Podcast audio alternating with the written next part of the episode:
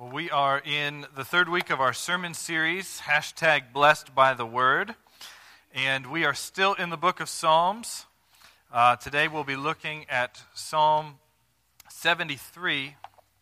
So if you want to go ahead and find it in your Bibles, you can find it there. If you're using a Pew Bible, it's uh, on page 485. so far in our series, we've been looking at what it means to be truly blessed. And we've been taking a, a look through the use of a hashtag, right? That playful use of social media labeling, where people often take this hashtag and they'll stick it on different posts uh, about their health or their family or new jobs and the like.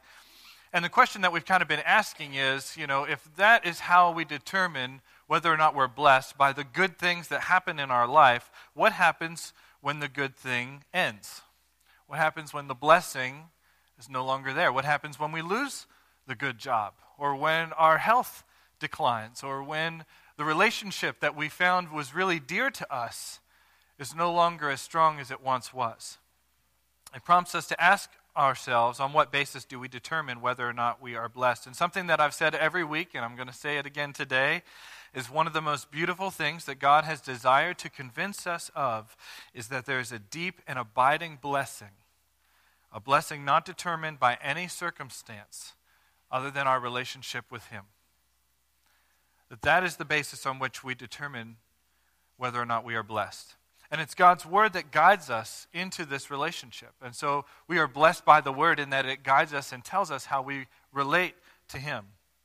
And so, just to quickly review, in our first week, we looked at Psalm 1 and we saw two ways that are presented, right? We saw the way of the righteous and the way of the wicked. And this psalm uses the imagery of two plants uh, to teach that the righteous person, the one who delights in the law of the Lord, God's word, his instruction, and meditates on it day and night, will flourish. But the one who ignores God's word, the wicked, they will perish like chaff. Then last week we looked at Psalm 19.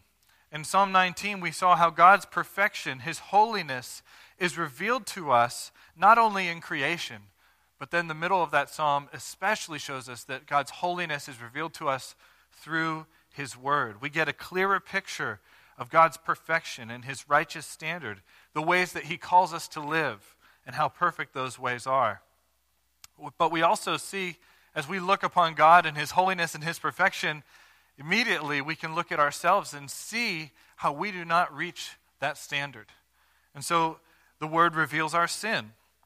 But as our sin is revealed to us, we also see the perfection of God's grace revealed to us. That's what we looked at last week in Psalm 19. That even though we stand next to God and we fall way short of His glory, His grace fills the gap, right? His grace extends to us. Now, whereas our last two passages have been explicitly about God's Word, our passage this morning is noticeably less so. It does have strong thematic connections to the other passages, though. Like Psalm 1, Psalm 73 captures the struggle that often takes place in discerning the difference between these two ways the way of those who follow the Lord and the way of those who do not. Like Psalm 19, Psalm 73 shows us that a reorientation takes place. That when we really get a picture of who God is, it transforms our perspective. It changes the way that we view our world and our life.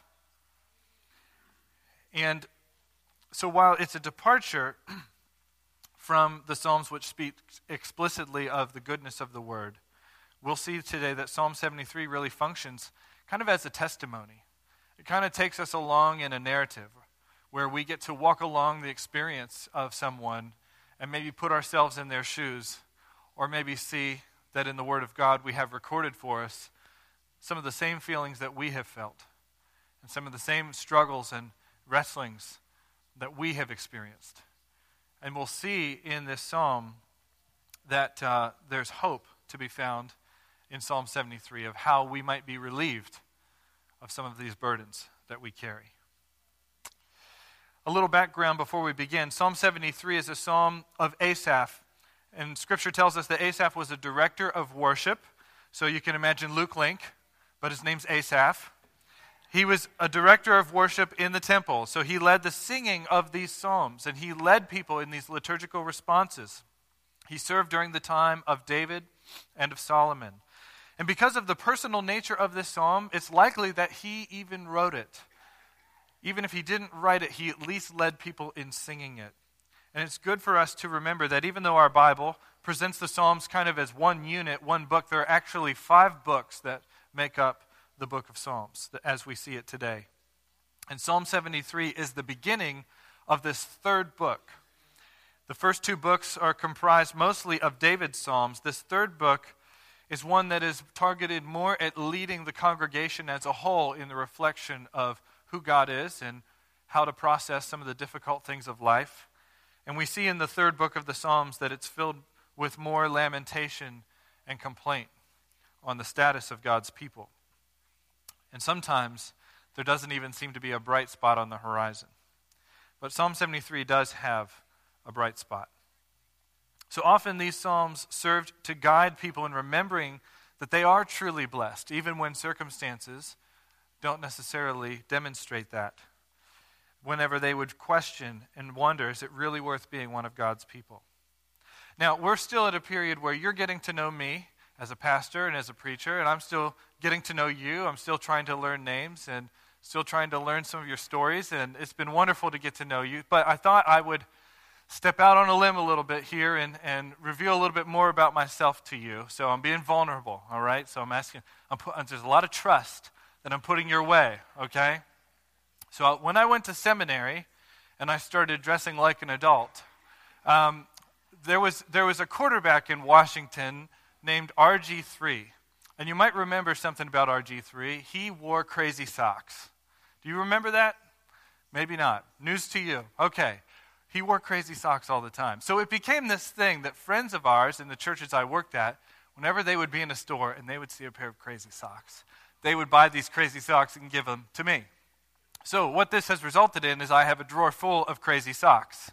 And uh, it has given me an excuse to collect some more. So I'm going to show you my socks today. All right? This is a little embarrassing. Today I am wearing Mr. Rogers socks. Yeah. Here we go. Now, why is the pastor wearing Mr. Rogers socks? That's probably what you're wondering. Well, you probably know him from Western PA, uh, coming to you from Western PA, and Mr. Rogers was a really big deal in Pittsburgh and in Western Pennsylvania.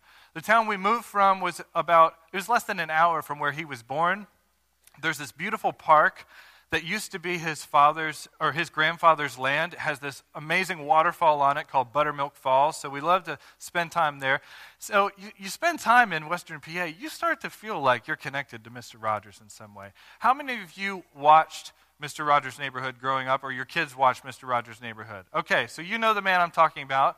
Now, for those of you of a younger generation, how many of you know Daniel Tiger neighborhood, right? Daniel Tiger's neighborhood? Okay, there we go. It's funny to see some people uh, in the middle of their life familiar with Daniel Tiger's neighborhood. They obviously have grandkids. The reason I bring this up is, um, you know, back when I was a kid, I watched Mr. Rogers, and admittedly, I love to watch picture picture and see how crayons were made. I th- found that fascinating, but I really found his songs kind of boring. I kind of felt like he was a little dorky. And so I wasn't really like that into Mr. Rogers. But as a father and as an adult, I'm amazed at this guy. You, as an adult, you realize this guy was a genius in helping kids process really difficult things. And he had a heart to do that. And of course, there's movies out right now which you can learn about his life, and I would encourage you to do that. But he wrote a song in 1968 that he actually read before Congress whenever public television needed funding. They were going to have their funding uh, cut in half. And there's this uh, great YouTube video, you can look it up on your own time, of him reading the lyrics of this song and how it helps children process some of the difficult things. And this is the song that he wrote. Now, I'm not singing it, that's for another week for me to be vulnerable with you. what do you do with the mad that you feel when you feel so mad you could bite? When the whole wide world seems oh so wrong, and nothing you do seems very right. The song goes on with lines to help children learn how to express their emotions, as well as how to get a hold of them and have some control of them. And this was Mr. Rogers' way of helping people process hurt and anger and pain and frustration without inflicting it on others in the world, which is a very great act, uh, act of common grace that he uh, would lead our generation in. And the reason why I bring this up is because this is kind of how Psalm 73 works as well. This psalm will show us a very personal way how we can probably relate to the words of the psalmist, how we can experience anger and frustration, and we can get to the very edge of our self control, and our feet might be feeling as they are slipping, and we lose our perspective. And just like Mr. Rogers' song, this psalm shows us how our perspective can be changed, and we can enter a period where we encounter God's presence, and we can be restored back to right thinking and self control. You see, the key to understanding Psalm 73 and the power behind it is to connect it uh, to our lives at an emotional level. This is a psalm for those instances in life where you get so mad and so angry that you can be tempted to question and doubt the ethics that you practice. You know, does the way that I live really even matter? Does it seem to be getting me anywhere? You begin to question is it worth being one of God's people? Can you relate to that feeling? Some of us may f- feel this way about society and the political sphere. We might look at the world at large in general, and we might see the decisions that people make almost to spite God, and we might see that they live in ease. Maybe you feel that way about some of the politicians that you watch who seem to abuse and burden people to benefit themselves. There was a time when I used to listen to political talk radio every day and it got to a point where I needed to just stop listening. I found myself getting so frustrated and so worked up. I was being incited by the commentary to feel this way. It wasn't good. It was not good for me. But there are even more personal reasons that we feel like this. Maybe it's happened to you in your child's academics or sports. Have you ever encountered a teacher or a coach or a league that seemed to reward lesser talent with playing time and positions and played favorites while your kid was left on the bench? Have you ever had a teacher that just seemed to really dislike your kid? Like they had more patience for other folks, but they had no patience for your child? They weren't even giving your kid a chance? Maybe you're experiencing it in the workplace. You're trying your very best to be a good teacher, to be the best manager, to be the best salesman or nurse, the best employee or boss you can be. You show up on time. You work extra hours. You try to work equitably with your colleagues. And instead of getting ahead, instead of getting some respect, instead of being treated well, you are mistreated. You're overlooked. You're ignored. To add salt to the wound, the people who cheat, who manipulate, who don't have the same honor that you have, the people who betray and act selfishly, life seems to only get better for them? That they still have a job? That they still are working up the ladder? That they got the pay raise? Maybe it's happened to you in a friendship or a marriage. You've had a friend or a spouse mistreat you or betray your trust. And they've moved on, and through the wonders of Facebook, they're hashtag blessed. But maybe you're sitting and it seems like your life is still left in pieces. And they go on dream vacations and have a dream house, and you're just struggling to make ends meet. You know the feeling I'm getting at. It's that feeling that eats away at us, that makes us begin to question and get angry and ask, is God's way really worth living? And that's what Psalm 73 is about.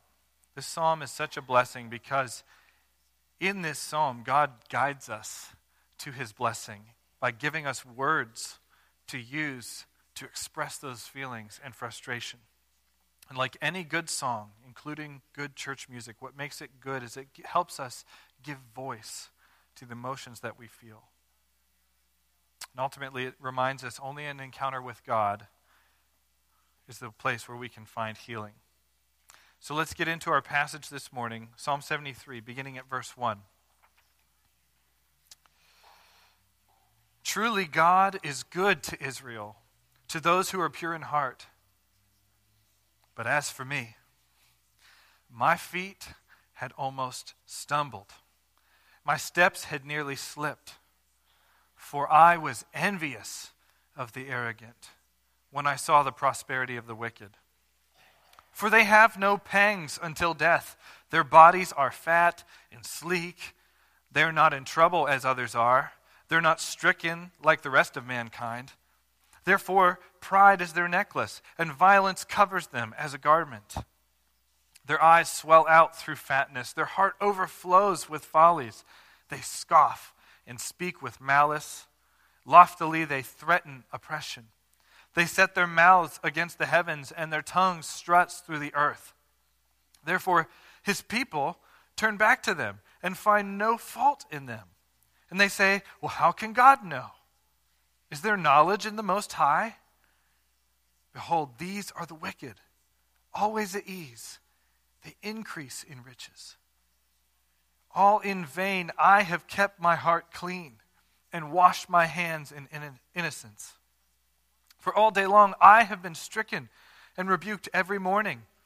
And if I had said, Well, I will speak thus, I would have betrayed the generation of your children. But when I thought how to understand this, it seemed to me a wearisome task. Let's pause here. Here we have the situation. The psalmist begins by stating a truth that he does not want the readers to miss. God is truly good to Israel, to those who are upright in heart. Yet, even though this is true, the next several verses set the scene for us of his experience. He states that he was brought to a point where he almost slipped, where he lost his footing, where he almost gave up and gave in on how God calls his people to live. And the issue that he states at the very start is found in verse 3 that he was envious of the arrogant when he saw their prosperity it really got to him. And he goes on to describe the prosperity that he sees. As he looks at from his perspective, they have no pangs until death. In other words, they're living fat and happy. They don't experience trouble and difficulty. They just seem to have a life that is filled with ease. They're not stricken like the rest of mankind, he writes. And so, from his perspective, it's these people that don't follow God who have a life of ease. They don't seem to have any problems. Now, we have to remember that throughout all of God's Word, there are instructions to follow, and in simplest terms, God is very clear. As you follow these instructions, you will find blessing. If you don't follow them, you will not find blessing. But in this instance, it seems that the very people who ignore and break God's law, the very people who seem to just have no care about God and what He says, are the same people who seem untouched by the hardships and tragedies of life. Using the imagery of clothing, he writes that they are covered, because of this ease of life, they're covered with pride and violence. They speak with malice, they threaten oppression, and they speak against God. They seem to rule the world with their words and their way of life. And to make matters worse, their prosperity is having its effect on God's people. God's people who are steeped in the same words as the psalmist are starting to begin to believe that maybe these people are onto something. And so it says that the people turn to them and they're asking, How can God know? Does God really know what he's talking about?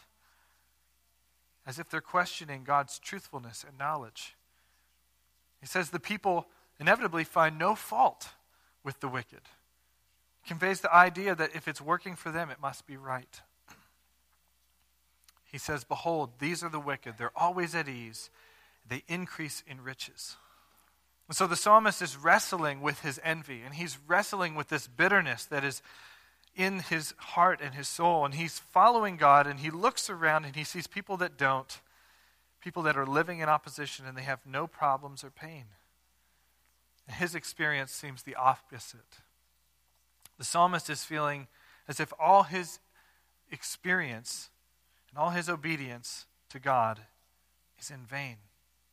He writes that instead of ease and comfort and prosperity, his, his life has been different. He's stricken and rebuked all day, every day. He says, You know, if I had even stooped to their level, if I had even spoken in the way that they do, I would have betrayed a generation of your children. It's kind of like just out of a sense of duty, he's holding on to what is right, even though in his heart he doesn't have the heart to do it.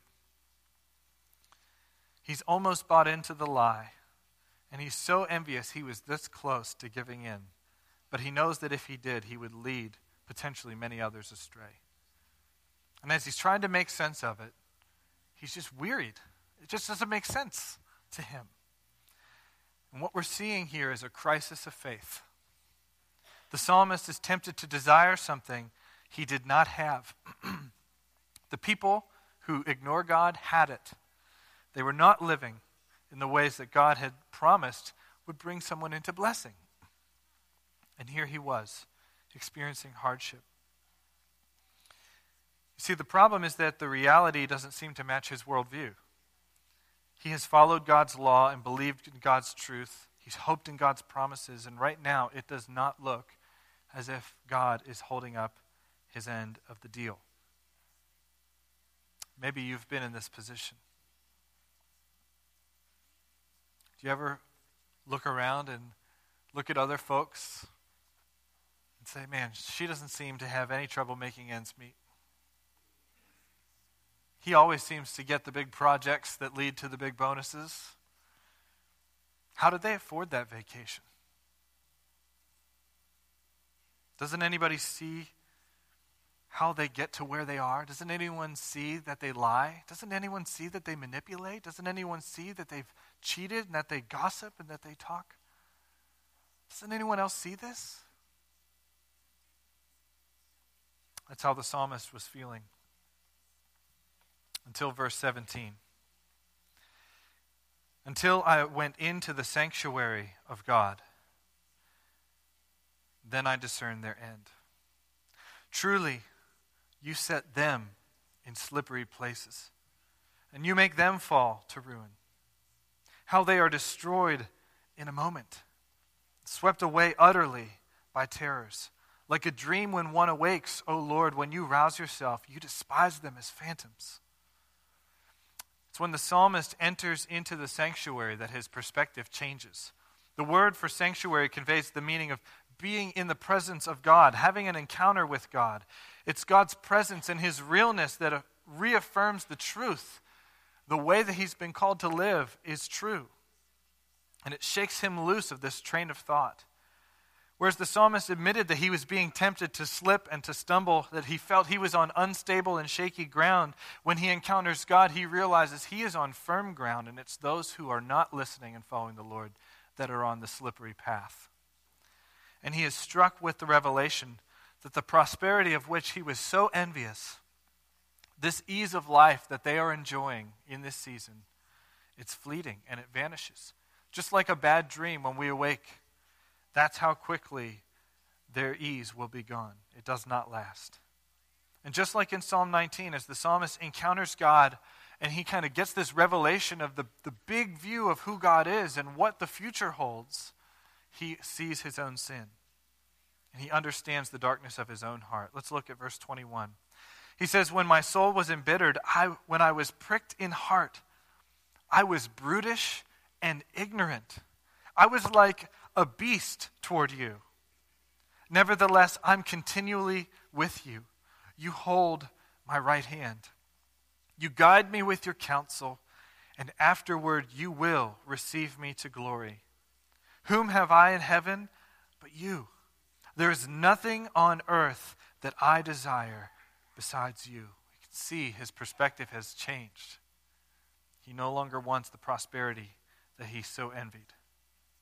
My flesh and my heart may fail, but God is the strength of my heart and my portion forever. For behold, those who are far from you shall perish. You shall put an end to every one who is unfaithful to you. But for me it is good to be near God. I have made the Lord God my refuge that I may tell of all your works. It's when the psalmist has this encounter with God that his perspective is changed. It's when he enters God's presence that God meets him and he's rescued from this slippery place. So I just want to quickly point out three things that God does in this encounter. And this is something that is helpful to us as we think about how we can be rescued from this moment, these dark places. The first thing is God gave him a glimpse of the future he sees very clearly when he has this encounter with God of what the future holds. That he will be led into glory. That it will be through God's counsel that he will be received into God's presence, into his glory. But for the wicked, it will not be that way. That someday there will be a recompense. So even though his experience was daily hardship and the, the wicked seemed to live at ease, God's presence, the realness, confirmed to him what the future held that for the people who ignore God and live for themselves, they'll get what they deserve. But for those who remain faithful, there will be blessing beyond deserving. God's presence wakes him up from this, wakes him up from the daydream, and gives him a glimpse of the future. And it reorients his perspective. The second thing that God does, he not only gives him a glimpse of the future, but he redefines what true prosperity is, what blessing is. By the end of the psalm, it's very clear that it is only in the presence of God and in closeness and nearness to Him that one finds true blessing. See, at the start of the psalm, all the prosperity that he's envious of is material, and it's, it's circumstantial. It's, a, it's an ease of life, it's a wealth, it's a power that one has in, its, in themselves from the material blessings that they have. But after he encounters God, his prosperity his view on prosperity and blessing is redefined. God's presence and faithfulness are now more treasured than anything else. He says, There's nothing on earth I desire besides you. Because without God, one has no future. See, when we encounter the living God and we understand how blessed and prosperous we are with Him, it changes our view of what we treasure. The third thing that we see is that when he gets this encounter with God and this big view of who God is and prosperity, he's humbled by God. God humbles him. When the psalmist finally sees things from God's perspective, he also sees himself from God's perspective. He sees how beastly he has acted towards God and how faithful God has remained to him. Now, the writer of Psalm 73 was living at a time when all of God's word, all of the worship of Israel, all the liturgies were tied to a place. They were tied to the sanctuary. That is where God's presence was made manifest to the people. It's where God revealed himself to his people. And at that time, God was pointing them forward to a day when all his promises would be made true. But we live at a different time. We live at a time when God's presence is not tied down to a place it's not tied down to a temple, but it is present in many places through the Holy Spirit. Like it was back then, God's word still speaks to us, and it still directs our hearts and reorients us, pointing us to the same source of fulfillment of all these promises of blessing. It's through the Holy Spirit, as we read God's word, that we too can have an encounter with God that reorients our perspective. Though we do not live at the time of Christ, God's living and active word brings us to encounter Christ in a real way. And it's when encounters like that take place that our perspective can be changed. You see, when we look to Christ, God changes our perspective, and it happens again in these same three ways. When we look to Christ, we see a fulfillment of the future, we get a glimpse of the way things are. You know, part of what really gets under our skin is that there seems to be no justice. The title of this sermon is Does God See My Pain? And we wrestle with the fact that there just seems to be no justice, that people go on living the way that they live. And when will justice be done? When will I finally receive what I should deserve for being obedient and for being one who follows the way of the Lord? And see, when we look to Christ, we see that justice has been done on our behalf. We look to Christ, we see that if it's someone in the church that we're envious of, or someone in the church that has wronged us or has sinned, that has departed from God's ways and yet they're a true child of God, we know that when we look to the cross, that has been paid for. And yet the cross also speaks of a future judgment that is to come. That for those who choose to continue ignoring God and his ways, there will be justice done. And we do not need to let it get under our skin. God is the God who sees all. And injustice does not escape his view. And so when we know that, when we get a glimpse of our future, we can have find rest and peace in Christ. We also get a new definition of prosperity to know that in our union with Christ, we have God with us. God will never be separated from us, that no extent of hardship or pain or tribulation can separate us from God's love. And so the words of Psalm 73 are true. He holds our right hand, He guides us with counsel, He will receive us into glory. Even though our heart and our flesh may fail, He is the strength of our heart and our portion forever. Now, it's important that we see what doesn't happen. It didn't happen in Psalm 73, and it doesn't happen usually in our life. What doesn't happen is that this encounter with God all of a sudden makes everything better. That all of a sudden, God says, okay, watch this while I make things right. Or that all of a sudden, God says, I will give you exactly what it is that you want from everybody else. That's not what happens. But what we see is that God's word points us to encounter Jesus and to encounter Jesus who did things on our behalf. And we see a picture of prosperity that is very different. See, there's a lie that we're tempted to believe, and the lie is this that if God really loves you and He really is going to bless you, then you should not have any hardship in your life. That's foolish for us to think because God, Son, Jesus, whom God was fully pleased and loved with all his heart, Jesus experienced every hardship. We might think we should not have any temptation. Jesus experienced every temptation, the author of Hebrews tells us. He writes, He himself was suffered and tempted, and so because of that, he is able to help those who are being tempted. Hebrews 12 tells us that God uses the trials and difficulties because He loves us. He uses those things to actually draw us nearer to Himself so that our hearts aren't set on these other things, but that our heart's desire is truly nothing else on earth except Him. And that's why it is good for us to be near God. And so, when in Christ we see a glimpse of our future and we get a redefinition of prosperity and blessing, it humbles us. Turns our pride and our, our sense of we deserve this, turns that into a point of humility where we can receive God's grace. Once the psalmist realizes this, he says he was like a brutish beast. Use any derivative of that that speaks to you and makes sense to you. The image is that he had become like a beast of the field, no soul. That's how he was treating God. But when he realized how close he had come to slipping, he saw how dear and good it was for him to be near God, and it humbled him. When you see how good God is towards you, you realize just how terrible you are, how brutish you can be. And it humbles us. Oftentimes, when we land in a place spiritually and emotionally, like Psalm 73 describes, it's usually because our view of God is often far too small. We need to encounter Him. We need to find a way to have an encounter with God and gain a sense of how big He truly is and what a true blessing it is to be one of his people. And it's only an encounter with God that can change us. So if you're beginning to question, is it worth being one of God's people? You need that encounter with God, that moment to draw near to him.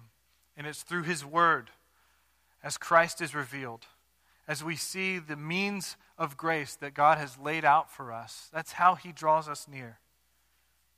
We need a bigger view of God in our lives daily. That's the only thing that can change our thinking. If you are in a place this morning where you can relate to Psalm 73, I encourage you to make God your refuge. Don't come before Him with a list of things that you think you deserve, even though He is gracious and He can answer each one of those things. Come understanding how it is that He loves you so much.